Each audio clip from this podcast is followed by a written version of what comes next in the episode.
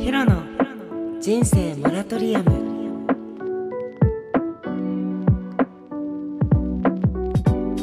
はい皆さんこんばんはヒロです。今日もヒロの人生モラトリアム始まりました。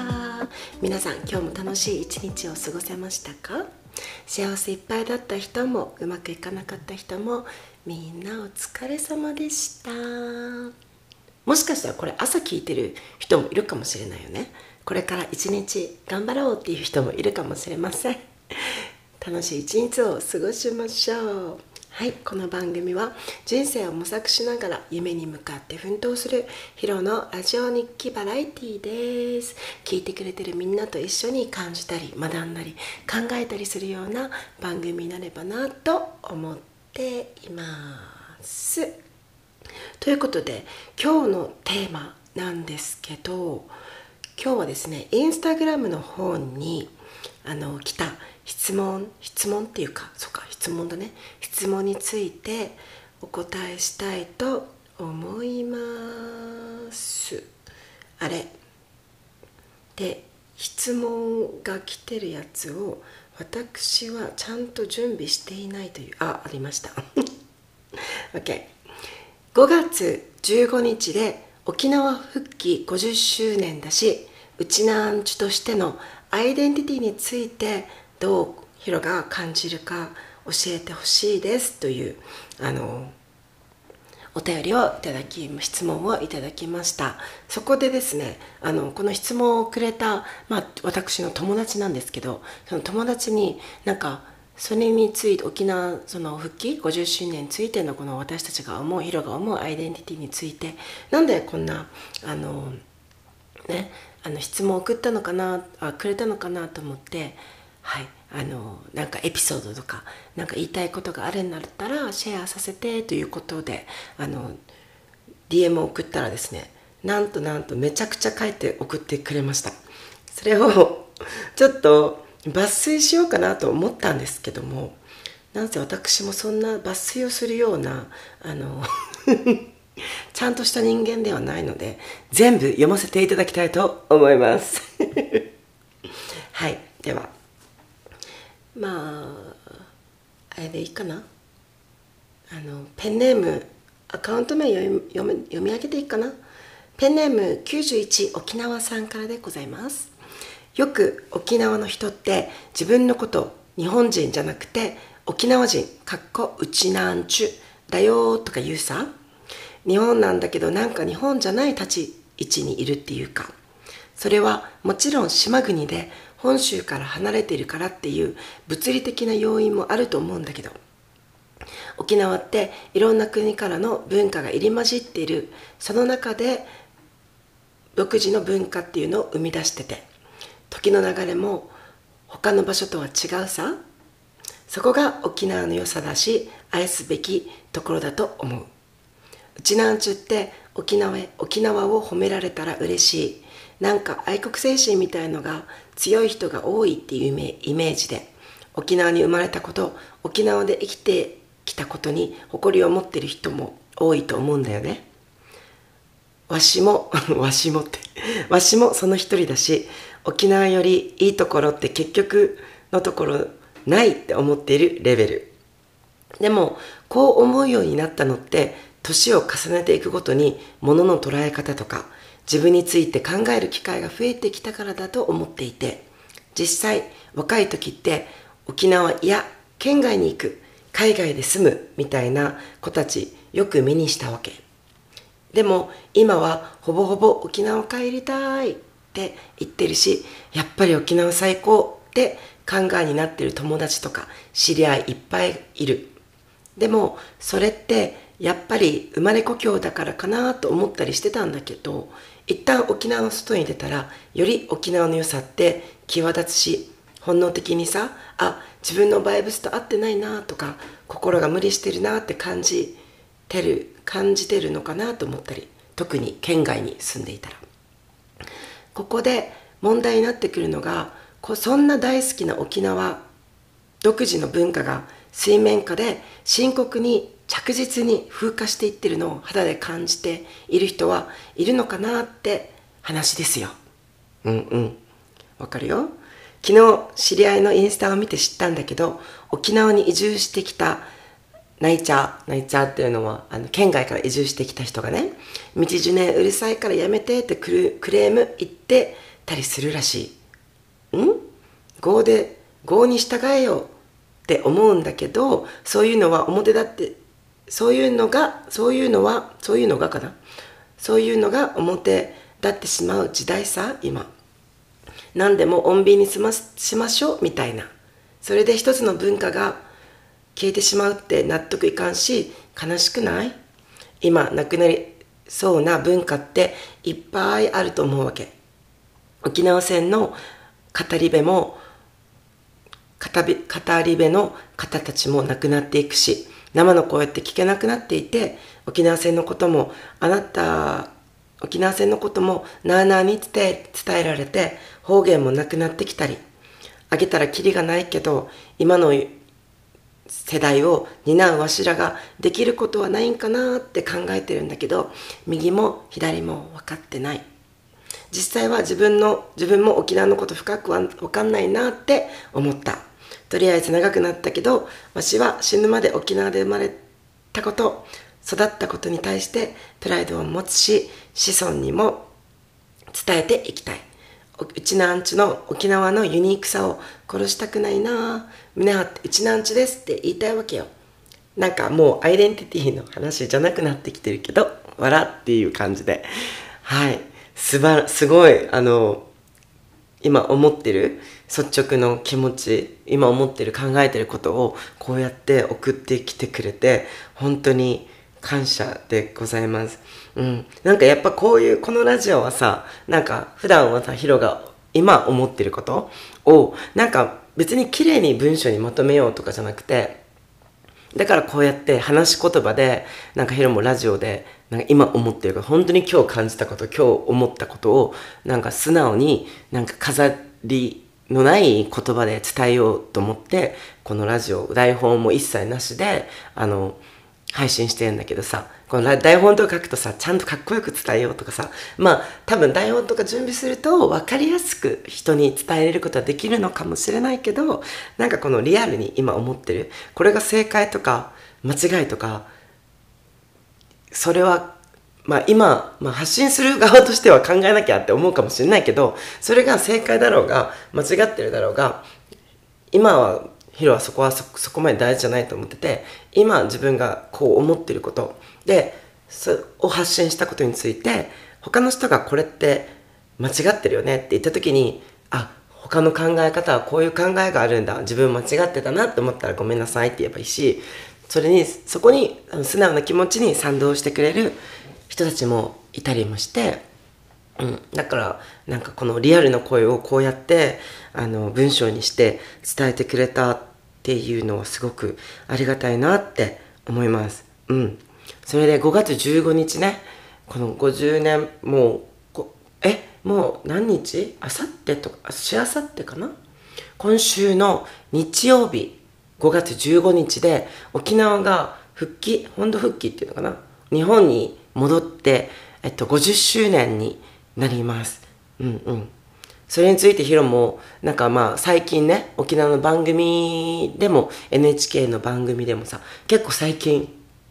あの、2チャンネルを見る機会が多いんだけど、っていうのも甥っ子が、なぜか知らないけど、もう2チャンネルを崇拝してて、まあ朝とかね、あの子供番組をやってるっていうのがあって、沖縄では2チャンネルなんだけど、わかんないな。あの、本州では何チャンネルかわかんないけど NHK の2チャンネル教育番組をねすぐなんか遊びに来た時に2チャンネル2チャンネルって言うからチャンネルがそのまま2チャンネルになってることが多くてその関係でねなんかニュースとかも結構 NHK の見てるんだけどそこでもあの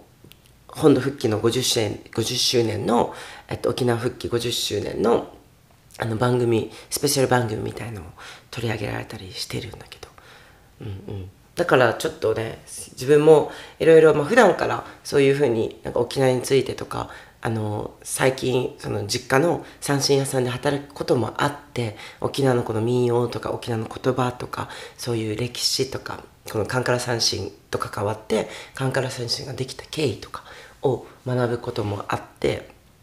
うんうん、まだまだなんか伝えな残しあまだまだというか伝えていきたいなって思うしちゃんとその沖縄の心っていうのを残していきたいなともなんか思ってたから、うん、すごくそのこの話題は、うん、ありがたいというかなんか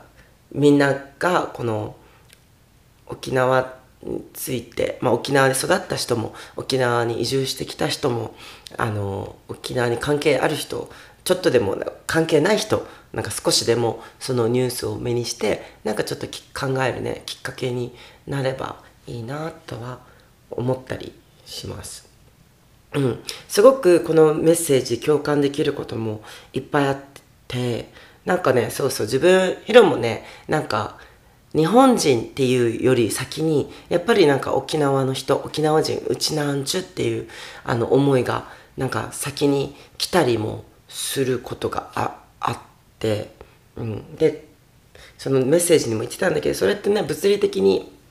あの本州とも離れてるし島国ってもともと琉球キングダムっていう琉球王国っていう国だったっていう背景もあってそういうのの名残っていうかそういうのがねなんかわかんないけど DNA にね刻まれてるのかもしれないけどなんかもハワイあアメリカでいうなんかアメリカ本州とハワイとか。なんかそういうイメージなのかなとも思ったりもします。ハワイもね独自の文化があってそれで後々アメリカ合衆国になってアメねハワイ州みたいな感じになってるんだけど沖縄もなんかそんな感じに近いのかなっていうのとあとでもっていうのもってっていうかまだまだねあのまだ100なんていうの？日本の廃藩置県が行われたって何年前なんだろうね。なんか100年も200年も経ってないような気がするから、うんうん、沖縄戦があったのが何まだまだ7080年とか70年とか？ごめんね。自分もちゃんと 1945年とかじゃなかったっけ？うん、意外と最近なんだよね。最近まで。だからまだこのそううん。その気持ちは分かります。で、うん、なんかすごい沖縄にやっぱりヒロも誇りを持ってるしでもこのメッセージも言ってたようにヒロももう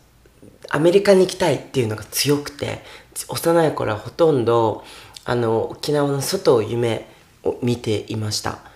東京に住みたいとは思ったことなかったんだけど海外に出て出ていきたいっていう思いがすごくあった。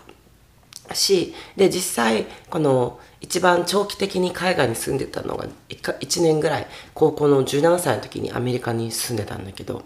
その時はね、うん、やっぱなんか憧れのアメリカで過ごしてるっていうのがすごく楽しかったではあるんだけどやっぱりその沖縄か日本から来た沖縄から来たっていうことで沖縄についてのあの情報っていうか沖縄の歴史とか沖縄のことを教えてとかなんかで沖縄から出身だよって言ったら沖縄のことを調べてくれて友達とかが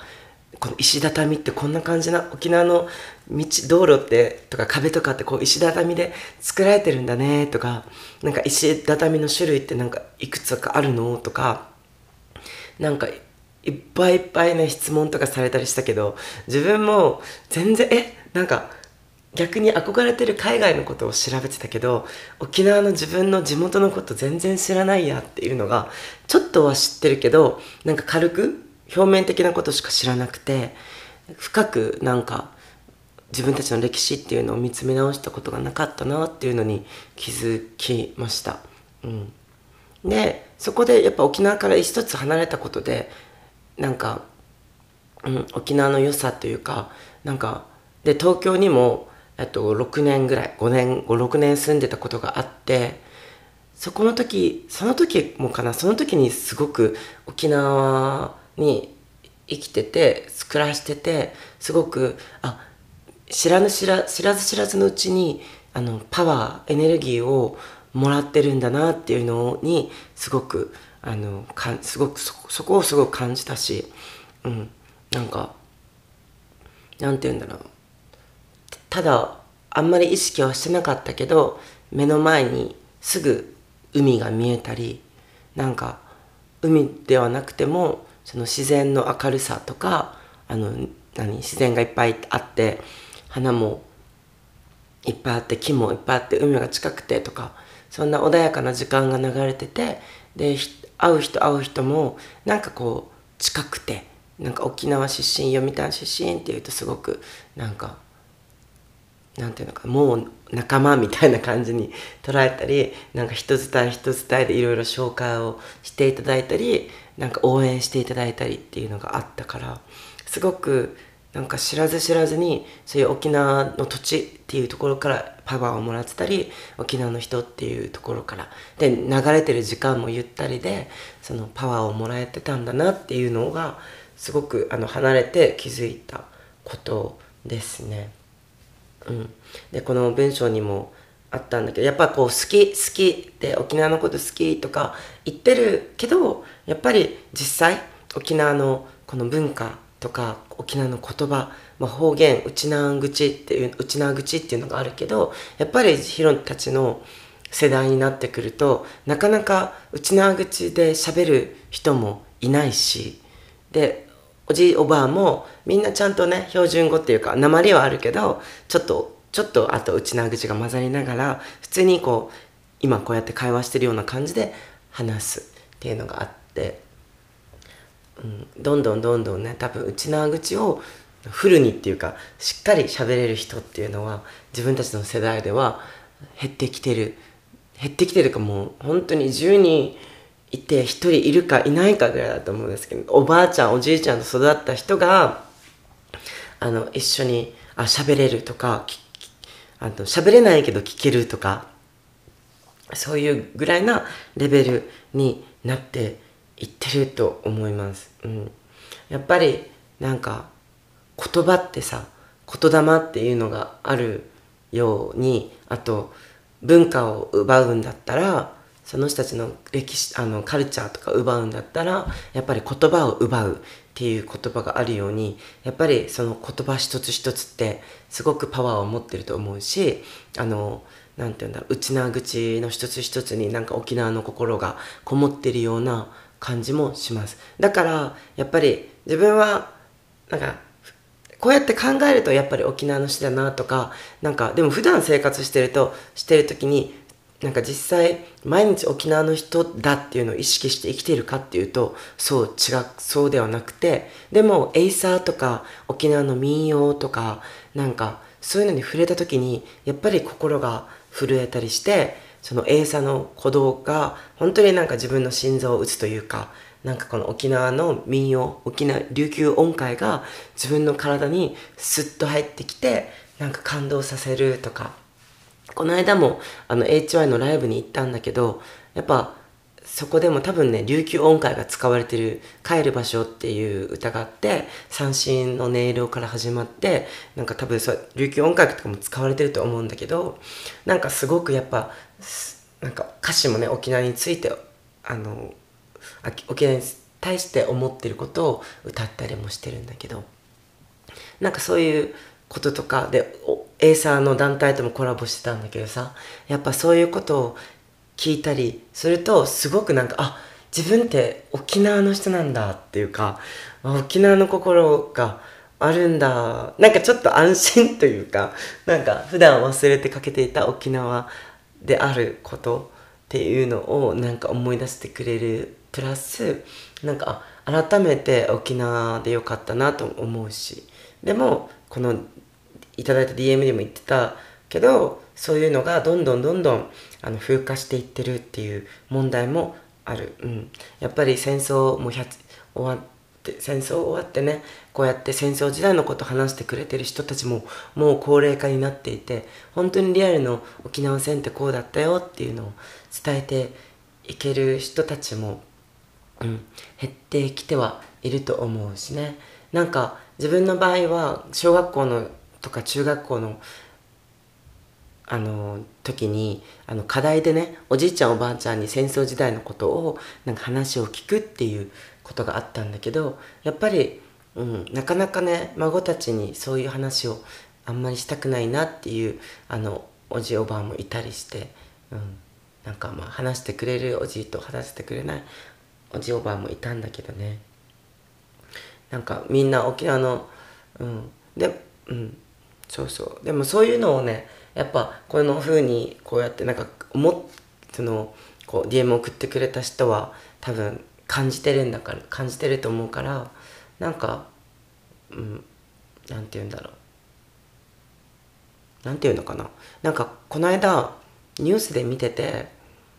えっとその今ウクライナとロシアが戦争とかもうこの2つの国だけの問題じゃなくなってはいるんだけど戦争があるじゃん。その中でその沖縄県人県沖縄県出身の方がポーランドかなどっか近くの国に住んでてでウクライナから避難してくれるしてしてきてる人たちを受け入れてるあの家にね住まわせてるっていう人が沖縄のニュースで出てて、うん、あの何？ネットでネット電話みたいのでインターネットなんていうんだっけズームとかでこのテレビに出ててこうやってウクライナから来た人たちをあの、えっと、一緒に家に住まわせていますっていうのであのニュースに出てたんだけどその人のおばあちゃんがあのおばあちゃんとかがその子とかその多分戦争のことを話す人や語り部をしてたりなんかこのおばあちゃんたちしてたのかな。でおばあちゃんからそのおばあちゃんとかおじいちゃんとかからそういう戦争時代の話を聞いてたってその人は言ってて。だから今その、まあ、戦争を経験した、まあ、子孫として沖縄の人としてなんかできることはないかなと思ってそのウクライナのから逃げてきた難民の人たちを受け入れてるっていう話をしてたんだけども、うん、やっぱりね人だからさいつかはこう亡くなってしまうんだけどやっぱりそういうことを聞いたらおばあたちがこうやって孫にこう伝えてきたことでその人たちが今そういうその話を聞いてたからこそこうやってあじゃあ今こうやって戦争で困って逃げてきてる人たちがいる少しでもいいから自分ができることはないかなこれこれは少しではない話なんだけど家にこうね住まわせてあげてるって話は全然少しなことではないんだけど。うん、ってやってる人もいるしやっぱなんかこう,、うん、こう語り部が減っていってるっていうの現状があある中でやっぱりこう当たり前ね人間だからなくなってはしまうんだけどなんかそれをどんどんどんどんこう伝えていける人たちが、うん、なんかこうやって感じてこうじ実際 DM 送ってくれてるぐらいだからさ多分そういう人たちが感じ取ってまたこれを学んでその次にの世代に伝えていく人たちになっていくのかなと思ったりね。で自分も三振屋さんでこの今実家での三振屋さんで手伝ったりしてる中でやっぱりこの三振っていうのからやっぱり離れていく楽器離れって言われてる時代でもあって実際自分も三振をその習ってたわけでもなく本当にちょっとしか弾けないんですけどなんかやっぱりうんそうそう。なんかそういう民謡とか三振とかがにの中にあの沖縄の先人たちが伝えてたかった言葉とかあの思いとか心目に見えない心とか思いとかっていうのが残ってるのかなって思うからやっぱりなんかこう、うん、なんて言うんだろう今学校の教育とかにね取り入れなんかリコーダーとか習うよりは三振とか習った方がいいのかなとかも思ったりもするし、うん、なんかそうそうそんなことも思ったりするんですけどって言ってもなんか全部のことをねなんか沖縄の歴史を勉強しなきゃ沖縄の文化を勉強しなきゃって言ってとしてもなんか全部のことを把握できるわけじゃないからなんか少しきな分野でも見つけてなんか楽器が好きだったらじゃあ沖縄の楽器って何なんだろうとか自分だったらメイクが好きじゃん。メイクが好きだから沖縄の昔の人たちのメイクの方法どんな風にメイクしてたんだろうとかどういう風になんか紅とかを作ってたんだろうみたいなことを勉強するとかなんかそういうなんかできることはあるのかなって思う。なんかもし土地が好きだったら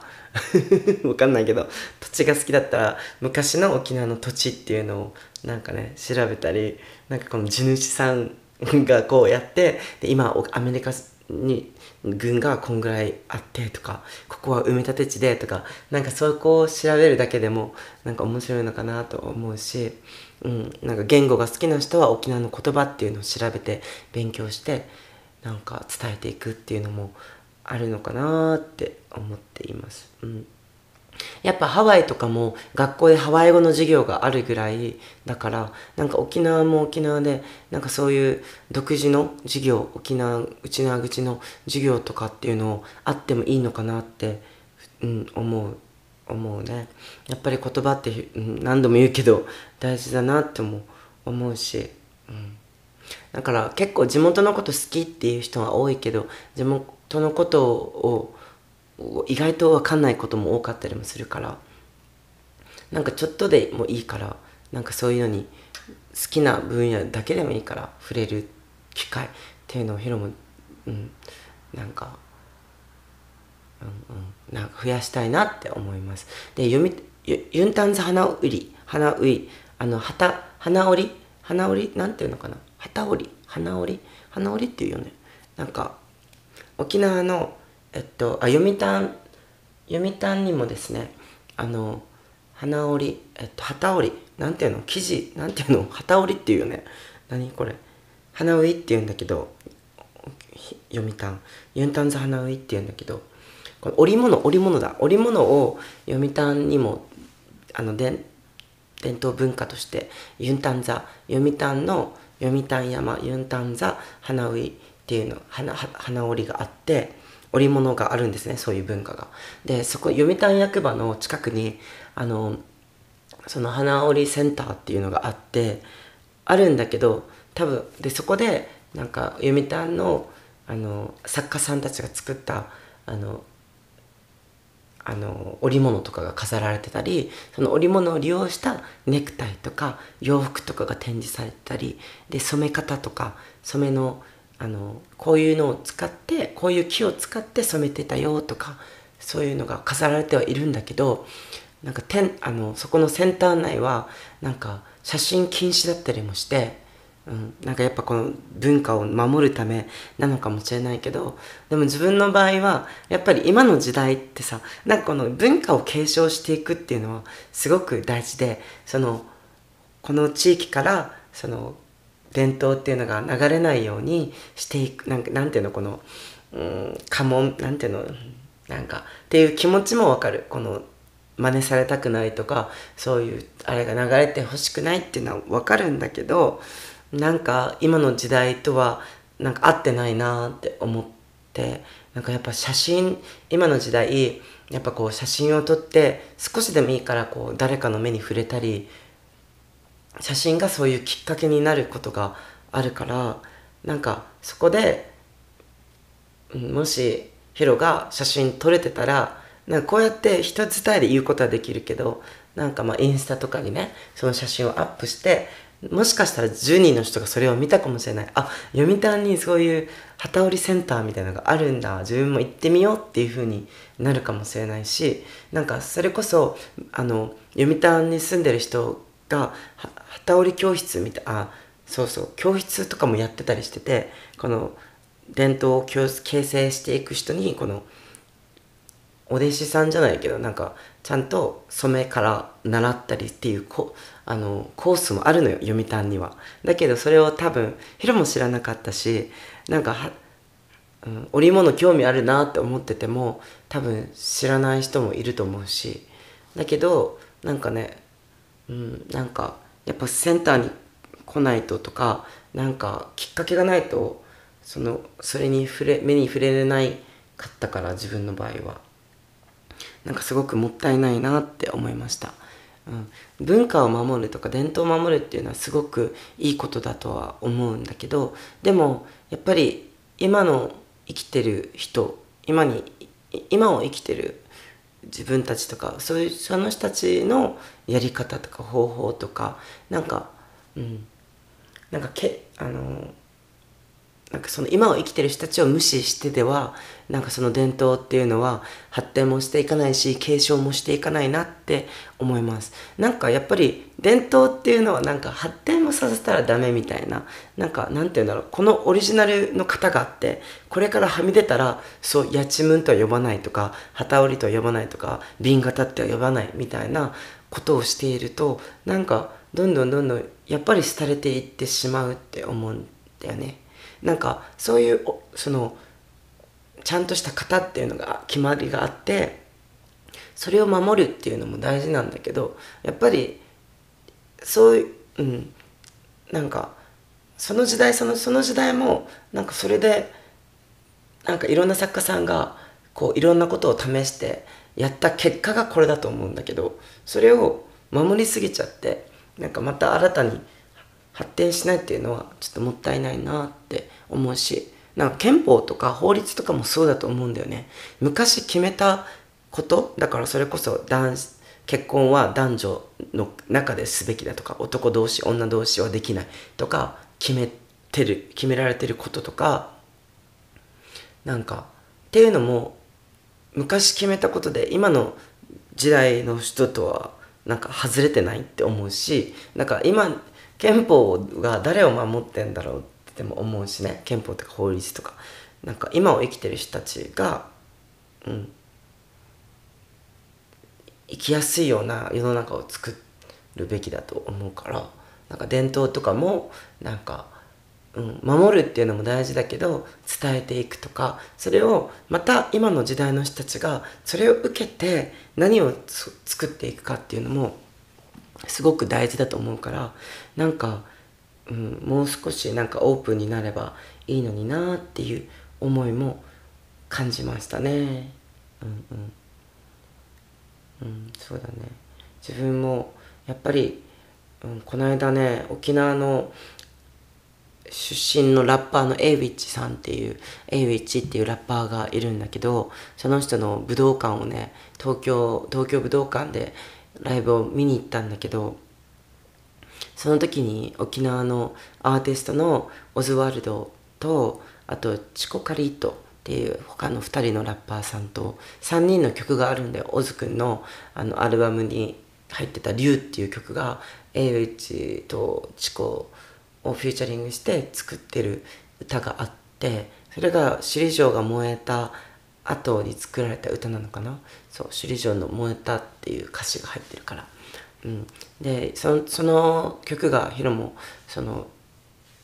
出た当時よく聴いててでこの間のそのライブでその曲を聴いた時になんか涙が出てきてそのそれぐらいから泣泣けたのね。最初はめっちゃわーって興奮したけど、うん、すごくね。なんかこの沖縄のまあ、言ったら同世同年代のちょっと下だったり上だったりもするけど同年代の人たちがこうやって沖縄への対する思いみたいのをなんかこの舞台大きな舞台でなんか全国から集まってきた人の目の前で歌っててで沖縄への対しての思いがあってなんかすごいすごいなーって胸を打たれた経験をしたよね。その時にあ自分も沖縄っていうすごいなんかアイデンティティとすごい強いまあ100%沖縄が自分を形成するかっていうわけではないんだそうではないんだけどでもすごくコアなすごく大事な部分をそこが形成してるなってすごく思った。うんうん。だからこれからももう50周年50年日本に復帰して50年だけどやっぱりそれに基地問題基地問題っていうのかな？基地っていう問題が解決してなかったりね、まあうん、自分の場合はもう生まれた時から基地がその隣にあって自分の友達もお父さんも基地で働いていたりで大きくなったらみんな基地でバイトしたりとか雇用も生んでるのは確かではあるしでもそれによってなんかこのね飛行機事故だったりまあそんな頻繁あるわけではないけどやっぱり決められたルールここは住宅地だから上は飛行機通らないでねって言われてるのにまだ通るとか決められたことをそのままねアメリカ軍がやってないっていうのもあるしね、基地返還って言っても返還ずっとされなかったり。で返還されたと思ったら他の地が埋め立てられたり。もううん、どんどんどんどんこうなんか、うん、ループに、ね、なってますが。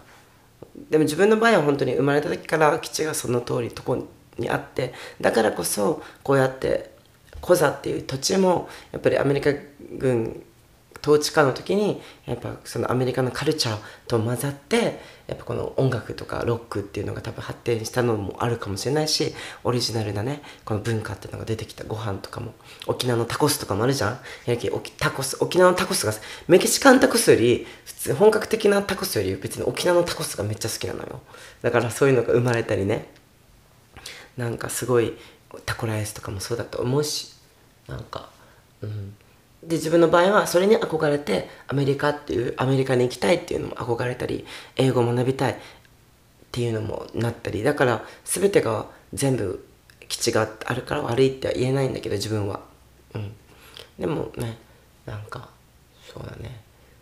うん。なんかねこの間くるみちゃんとのラジオでもさなんかみんなが幸せになるって、うん、どどういう風にしたらいいのかなっていう話はしたんだけどやっぱりなんか誰かの幸せが誰かの不幸であるみたいなこの世の中、うん、だから、うん、なんか本当にみんなが悟りみたいな境地に行かないと。もうみんなが幸せみたいなことにはならないんじゃないかみたいな。もうどうするみたいな話になったんだけどさ、うん、なんかある一方から見たらこうした方がいいしある一方から見たらこうしたらいいしみたいな。でもなんか沖縄のこのチャンプル文化武器を持たずしてなんかあまこうなんかこの伝統文化言葉人自然っていうのを愛してなんかこのみんなとね手を取り合うようななんか地域づくり政治になんかできるなできたらいいなって思うけど。うんうん。ね。なんか改めてこの沖縄の歴史とかを勉強して言葉を勉強してその当時の情景を浮かべてなんか今の今これが、うん、自分たちが思う沖縄なのか自分たちが思うあの沖縄の幸せなのか経済の豊かさなのかっていうのをなんか考えていけたらなって思います。沖縄っていろんな形の沖縄があるからね。なんかうん。なんか本当になんだろ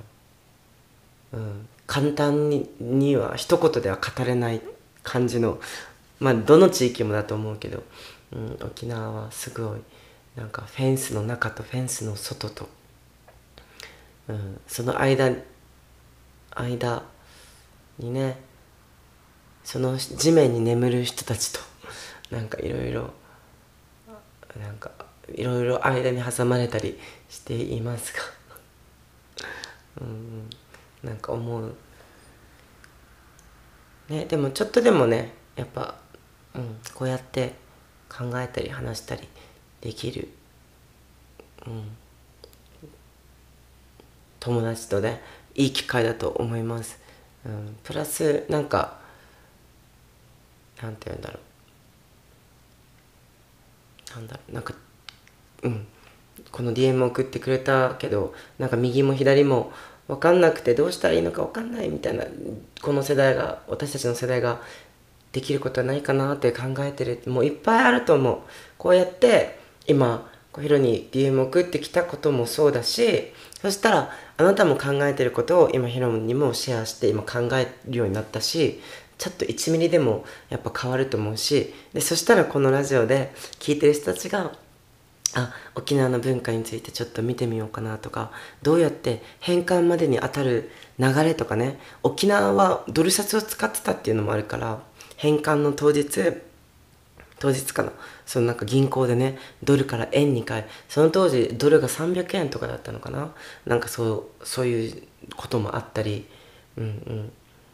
円安の時代とかあそういうことがあったりね。なんか暴動とかもあったりね。なんかいろいろあるからそういうのを学ぶ機会にもなるかもしれないし。だから右も左も分かんなくてもいいんですよ。右も左も分かんないけどどうした方がいいのかとか分かんないけど伝えたいっていう思いを伝えればど何かしら誰かがその思いを汲み取ってやったり。でもこの自分でもねちょっとでもいいからなんか一日一個沖縄の言葉方言をなんかシェアするとかでも いいと思うしなんか民謡を学んでみるとか三振学んでみるとかなんか空手を空手とか組踊りとか見に行ってみるとかなんかわかんない。闘牛見に行ってみるとか琉球瓶型体験行ってみるとかあのなんかねいろんなことができると思うので週末なんかやちむん作ってみ作ってみるとかやちむんの里行ってみるとか なんかできることはいっぱいあって好きなものを見つけてなんかビーチクリーンしてみるとかわかんないけど その自分が思い描く沖縄っていうのをなんか学んだりあの発信していったりなんか伝えていけばいいのかななんて思います。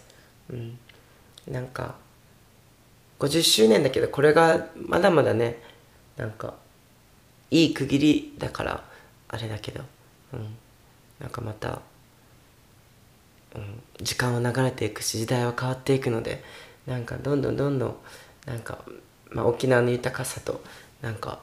この、うん、先人たちの思いみたいのを汲み取りながらも自分たちがこうちょっとずつなんか沖縄のためになって沖縄をもっともっと誇れるような島にしていきたいなと色も改めて感じました。本当にありがとう。DM 送ってくれて。うん。そうみんなもねいろんな地域地域地域の出身の人たちが見に見てるかもしれません。なんかすごく本当かどうかわかんないんだけどスリランカとかアメリカとかカナダとかあとフィンランドとかもうオーストラリアとかいろんな地域からねこの Spotify をあ Spotify を通してかなこのポッドキャストを聞いてくれる人たちがいるっていうのを聞いて日本人なのかな？どうなんだろう？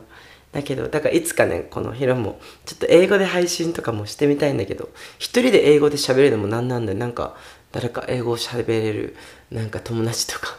あと外国の方とかと一緒になんか配信できたらなと思うんだけど。なんかいろんな地域からなんかこのラジオを聴いてくれてるからうん。なんかこの地域ヒロも沖縄のことを学びつつだけど他の地域のこともえっと日本日本であってとしてもね多分地域地域で抱えてることとかなんか知らないことたくさんあるので何か、うん、あればお便りで教えていただきたいなと思います。今のねなんかスリランカの現状とかもわかんないし なんかスリランカから聞いてる人がいたのよ。びっくり。そうあとアメリカの状況とかね。アメリカも広いしフィンランドも広いしね。こんな感じですよなんていうお便りとかもお待ちしております。うん。あとなんかこの間 DM でこのヒロの人生モラトリアムをさ眠りながら眠る前に聞いてる人がいるらしくて。でもなんかこの眠る前に聞いててなんか眠ってしまうんだって。だから途中から内容が分かんないですけど聞いてますっていう人がいて。ちょっと笑っちゃったんだけど、うん、なんか嬉しく思います。なんかこううんなんかねこのこの感じの。ヒロのヒロの声があのあなたの眠りのサポートになってるってかって思うとすごく嬉しく思います。自分でもたまにやるんだよね。自分でもなんかなんかこうやって喋ってるけどどんなことを喋っていたっけ？みたいな感じになるからたまにあの繰り返して聞くことがあるんだけど、うん、色も眠っちゃいます。自分の声聞きながら眠っちゃったりもするんだけど、まあ、どんな形であれこうやって聞いて聞いてつながってくれてるからすごく嬉しく思います。ありがとうございます。うん。なんかねなんだっけな。4月11日にスタートしたこのラジオなんだけどその時にえ花の名前忘れちゃった。なんかすごくいつも散歩してる。そのスタートした時に道とかにめっちゃ咲いてた花があったのよ。名前忘れた。名前忘れちゃったんだけど調べて何の花か調べたんだけどこの密会っていうあの花言葉があった。えっと忘れちゃったけどいいんだもう気になる人は4月11日の一番最初のやつ聞いてねラジオ。その花の話をしたんだけど今日ねまた散歩しに行ったらその花がもう綺麗に枯れてたのみんな。花が落ちて枝だけ枝だけになっててなんかあ季節が流れたな。もう1ヶ月経ったらこんなにもなんか情景がまた変わったなって感じだったんだけどそうなんか